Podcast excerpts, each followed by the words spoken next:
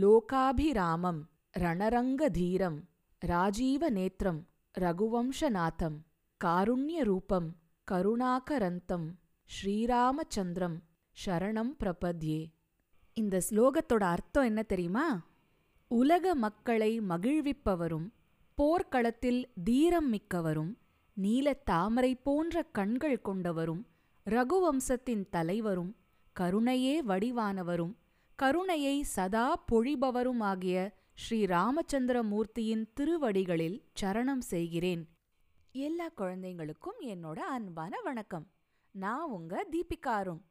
போன அத்தியாயத்துல தசரத மகாராஜாவோட அரண்மனைக்கு விஸ்வாமித்ர மகரிஷி வந்து சேர்ந்ததை பத்தி சொன்னோம். தன்னோட குருமார்களும் மந்திரிகளும் சூழ வாசலுக்கு வந்து விஸ்வாமித்ரரை மிகுந்த மரியாதையோட வணங்கி குடிக்க தண்ணி கொடுத்து வரவேற்றாரு தசரத மகாராஜா. விஸ்வாமித்ரர் ராஜா கிட்ட நிறைய விஷயங்களை பத்தி விசாரிச்சாரு. என்ன மகாராஜா நாட்டு மக்கள்லாம் சந்தோஷமா இருக்காங்களா? அரசாங்க கஜானாவுல போதிய செல்வம் இருக்கா? கிராமப்புறம் எல்லாம் சுபிக்ஷமா இருக்கா? உங்க சுற்றத்தார்கள் நண்பர்கள் எல்லாரும் சௌக்கியமா? உங்களுக்கு கீழே இருக்கிற ராஜாக்கள் எல்லாம் ஒழுங்கா கப்பம் கட்டுறாங்களா? உங்க எதிரிகளை எல்லாம் முறியடிச்சிட்டீங்களா? அன்றாடம் பூஜைகள் எல்லாம் சரியா நடத்தி வரீங்களா? சமுதாய நல்ல காரியங்கள் எல்லாம் நல்லா நடக்குதா? பாருங்க குழந்தைகளா ஒரு மகா முனிவரா இருக்கிறவரு தன்னோட விசாரிப்பு மூலமாவே ஒரு ராஜ்யத்தை ஆள்ற ராஜா எப்படியெல்லாம் இருக்கணும் என்னென்னவெல்லாம் சரியா செய்யணும் அப்படிங்கறத சுட்டி காட்டி தராரு அப்படிங்கறத. அந்த காலத்துல ராஜாக்கள் முனிவர்களுக்கு ரொம்ப மரியாதை கொடுத்தாங்க. முனிவர்களும் ராஜாக்களுக்கு தர்ம உபதேசம் பண்ணி நாட்டை நல்லா ஆள்றதுக்கான புத்திமதிகளை தருவாங்க. அப்புறம் ராஜா கூட இருந்தவங்களும் விஸ்வாமித்ரரும் ஒத்தருக்கொத்தர் நலம் விசாரிச்சுக்கிட்டாங்க. தசரதர் விஸ்வாமித்திரரை ரொம்ப மரியாதையா அரண்மனைக்குள்ள கூட்டிகிட்டு வந்து ராஜசபையில ஒரு உயர்ந்த ஆசனம் கொடுத்து உட்கார வச்சாரு. அப்புறமா அவர் முனிவரை வரவேற்று பேசினார். மகாமுனிவரே உங்கள் வரவு வறண்ட நிலத்துல மழை பொழிஞ்ச மாதிரியும் சாமானிய மனுஷனுக்கு குடிக்க அமிர்தம் கிடைச்ச மாதிரியும் பிள்ளை இல்லாதவனுக்கு பிள்ளை பாக்கியம் கிடைச்ச மாதிரியும் அவ்வளவு சந்தோஷம் தரதா இருக்கு. உங்களை பார்க்க நான் எவ்வளவோ பாக்கியம் செஞ்சிருக்கணும். ஒரு காலத்துல ராஜ ரிஷியா இருந்து அப்புறம் பிரம்ம ரிஷியா ஆன ஒரு மகாத்மா நீங்க. நீங்க என்ன காரியத்துக்காக என்னை தேடி வந்திருக்கீங்கன்னு தெரிஞ்சுக்கலாமா? உங்களுக்கு நான் என்ன உதவி வேணும்னாலும் செய்ய தயாரா இருக்கேன். நீங்க என்ன விருப்பப்பட்டாலும் அதை நிறைவேற்ற நான் இருக்கேன். நீங்க எனக்கு கடவுள் மாதிரி. இது நடக்குமா சாத்தியமானு நீங்க யோசிக்கவே வேண்டாம். எதையும் நான் நிறைவேற்றி தருவேன். நீங்க ரெண்டாவது தடவை ஞாபகப்படுத்த கூட அவசியம் இருக்காது. இப்படி ரொம்ப வினயத்தோடையும் ஆத்மார்த்தமாவும் தசரதர் பேசினதை கேட்ட விஸ்வாமித்ரருக்கு ரொம்பவே சந்தோஷமாயிடுச்சு. அவரு தசரத மகாராஜா ஒரு பெரிய ராஜவம்சத்துல உதிச்சு வசிஷ்ட மகரிஷிய குருவா கொண்ட ஒருத்தரால தான் இப்பேற்பட்ட வாக்குகளை சொல்ல முடியும். நான் எதை என் மனசுல நினைச்சிட்டு வந்திருக்கேன் அப்படிங்கறத சொல்றேன். அதை கேட்டப்புறம் நீங்க சம்மதம் தந்தீங்கன்னா சத்தியத்தை காப்பாத்துறவர ஆவீங்க. நான் காட்டுல ஒரு முக்கியமான நோக்கத்தோட ஒரு யாகம் நடத்திட்டு வந்தேன். அந்த சமயத்துல விரும்பின உருவம் எடுக்கக்கூடிய சக்தியுள்ள மாரீச்சன் சுபாஹுங்கிற ரெண்டு ராட்சசர்கள் அதை கெடுக்க வந்தாங்க. யாகம் அநேகமா முடியற சமயமா பார்த்து வந்து யாக குண்டத்துல மாமிசம் ரத்தம் எல்லாத்தையும் கொண்டு வந்து கொட்டி யாகத்தையே நாசம் பண்ணிட்டாங்க. நான் எவ்வளவோ முயற்சி பண்ணியும் செஞ்ச யாகம் இப்படி வீணா போனதுனால என் உற்சாகமே போயிடுச்சு. நான் கோபம் வந்து அவங்கள சபிச்சிருக்கலாம் தான் ஆனா நான் அதை செய்ய விரும்பல. ஒரு உயர்ந்த நோக்கத்துக்காக யாகம் பண்ணும்போது கோபிச்சுக்கிட்டு யாரையும் சபிக்கிறது சரியில்லை இல்லையா? அதனால தான் அங்கேருந்து கிளம்பி நான் இங்க வந்தேன். எனக்கு அந்த யாகத்தை எப்படியாவது செஞ்சு முடிக்கணும். அதனால மகாராஜா அதுக்கு உதவறதுக்காக சத்தியமும் பராக்கிரமமும் வீரமும் கொண்ட உன்னோட மூத்த மகன் ராமனை என் கூட நீங்க அனுப்பி வைக்கணும். தெய்வீக ஒளி கொண்ட அவனால அந்த ராட்சசர்களை அழித்து ஒழிக்க முடியும். ராமனோட பாதுகாப்புக்கு நான் பொறுப்பு. அதோட ராமனுக்கு அவசியமான எல்லாத்தையும் நானே அவனுக்கு கொடுப்பேன். அந்த ராட்சசர்களால ராமனுக்கு எதிரா நிக்கவே முடியாது. ராகவனை தவிர யாராலையும் அவங்கள அடக்கி ஒடுக்க முடியாது. ராமன் ஒரு மகாத்மா. அவனோட மகத்துவம் உன்னோட குருவான வசிஷ்டருக்கும் மற்ற முனிவர்களுக்கும் நல்லாவே தெரியும். அதனால நீ உன் தந்த பாசத்துக்குள்ள அவனை கட்டி போட்டு வைக்காம என்னோட அனுப்பி வைக்கணும். அப்படின்னு தன்னோட வேண்டுகோளை சொன்னாரு விஸ்வாமித்திரர். மேலும் தொடர்ந்து மகாமன்னரே இதை செஞ்சா உனக்கு பேரும் புகழும் நன்மையும் கிடைக்கும். வசிஷ்டர் முதலான பெரியோர்களையும் உன் அமைச்சர்களையும் ஆலோசனை கேட்டுட்டு அவங்க சம்மதத்தோட நீ ராமனை என்னோட அனுப்பி வை. என் கூட ராமன் ஒரு பத்து நாள் இருந்தா கூட போதும். காரியம் நிறைவேறிடும். அப்படின்னாரு. முனிவர் இவ்ளோ அழகா எடுத்து சொன்னாலும் அதை கேட்ட தசரத மன்னருக்கு என்னவோ தலையில இடி விழுந்தது மாதிரி ஆயிடுச்சு காரணம் அவர் ராமன் மேல கொண்டிருந்த பாசம் அவ்வளோ அதிகம். அவர் தலை சுத்துச்சு. அப்படியே மயக்கம் போட்டு சாஞ்சிட்டாருன்னா பாத்துக்கோங்களேன். கண்ணு முழிச்சப்புறம் அவர் உடம்பு பயத்துல நடுங்கிக்கிட்டே இருக்கு. இதயம் படபடன்னு அடிக்குது கூப்பிய கைகளோட தசரதர் விஸ்வாமித்திர முனிவர்கிட்ட மகரிஷி ராமன் சின்ன பையன். இன்னும் பதினாறு வயசு கூட முடியல. அவனுக்கு கொடிய ராட்சசர்களோட போர் புரியிற அளவுக்கு என்ன தெரியும்?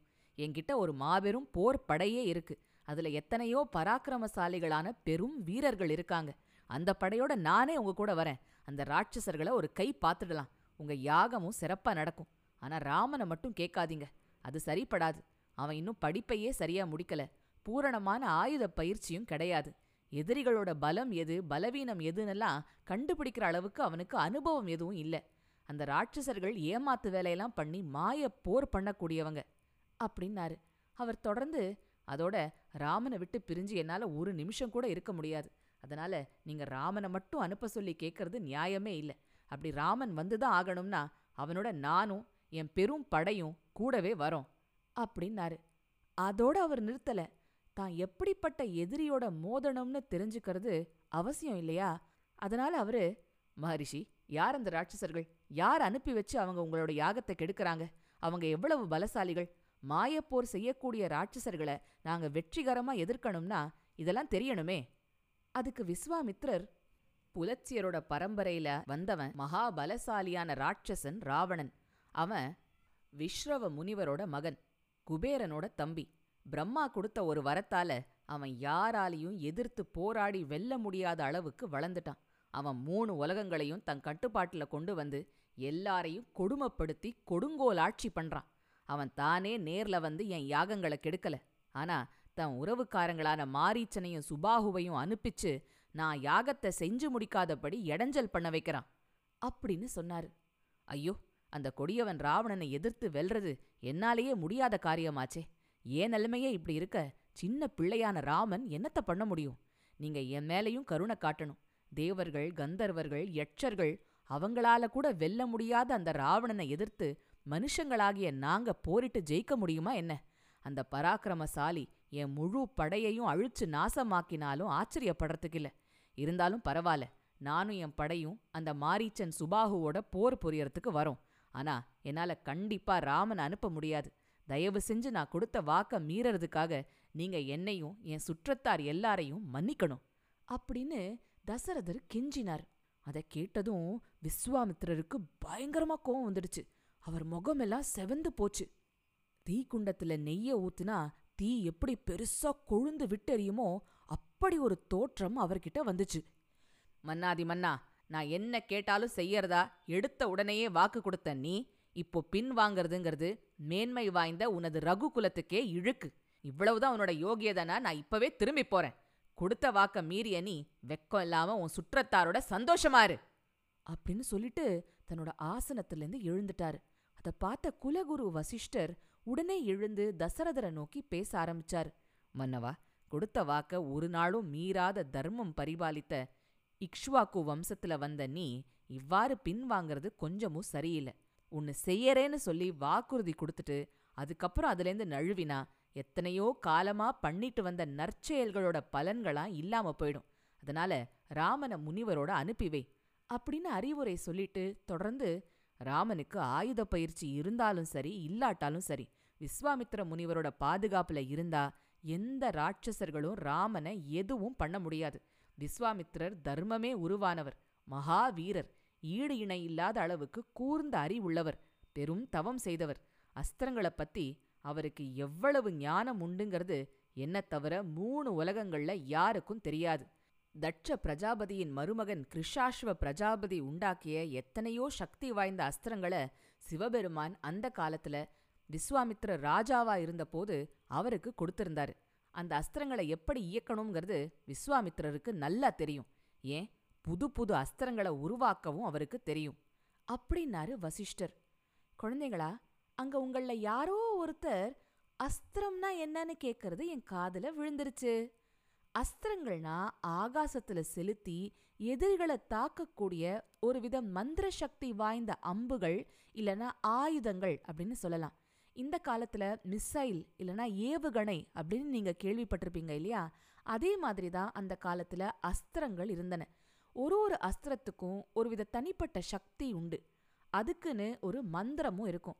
அந்த அஸ்திரத்தை வில்லுல பூட்டி அதுக்குள்ள மந்திரத்தை சொல்லி அதை விட்டா அது ஆகாசத்துல பாஞ்சு எதிரிகள் இருக்கிற இடத்துக்கு தானே போய் தாக்கும். விட்ட அஸ்திரத்தை திரும்ப வரவழைக்கிறதுக்கும் மந்திரங்கள் உண்டு.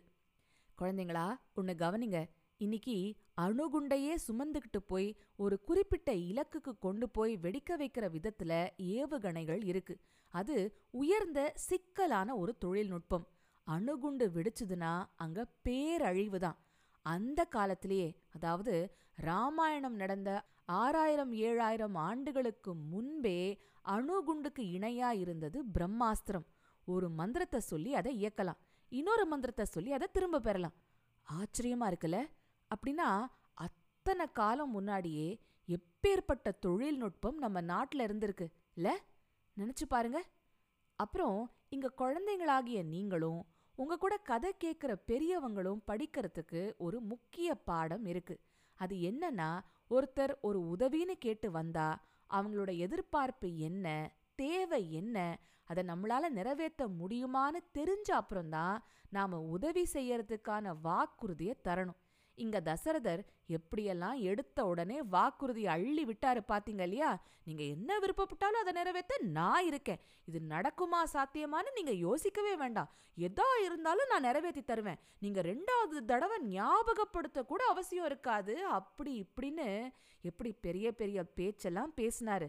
அதுல அவரோட கர்வம் கூட தெரியுதுல்ல? கடைசியில பிள்ளை பாசம் வந்து கண்ணை மறைச்சுது.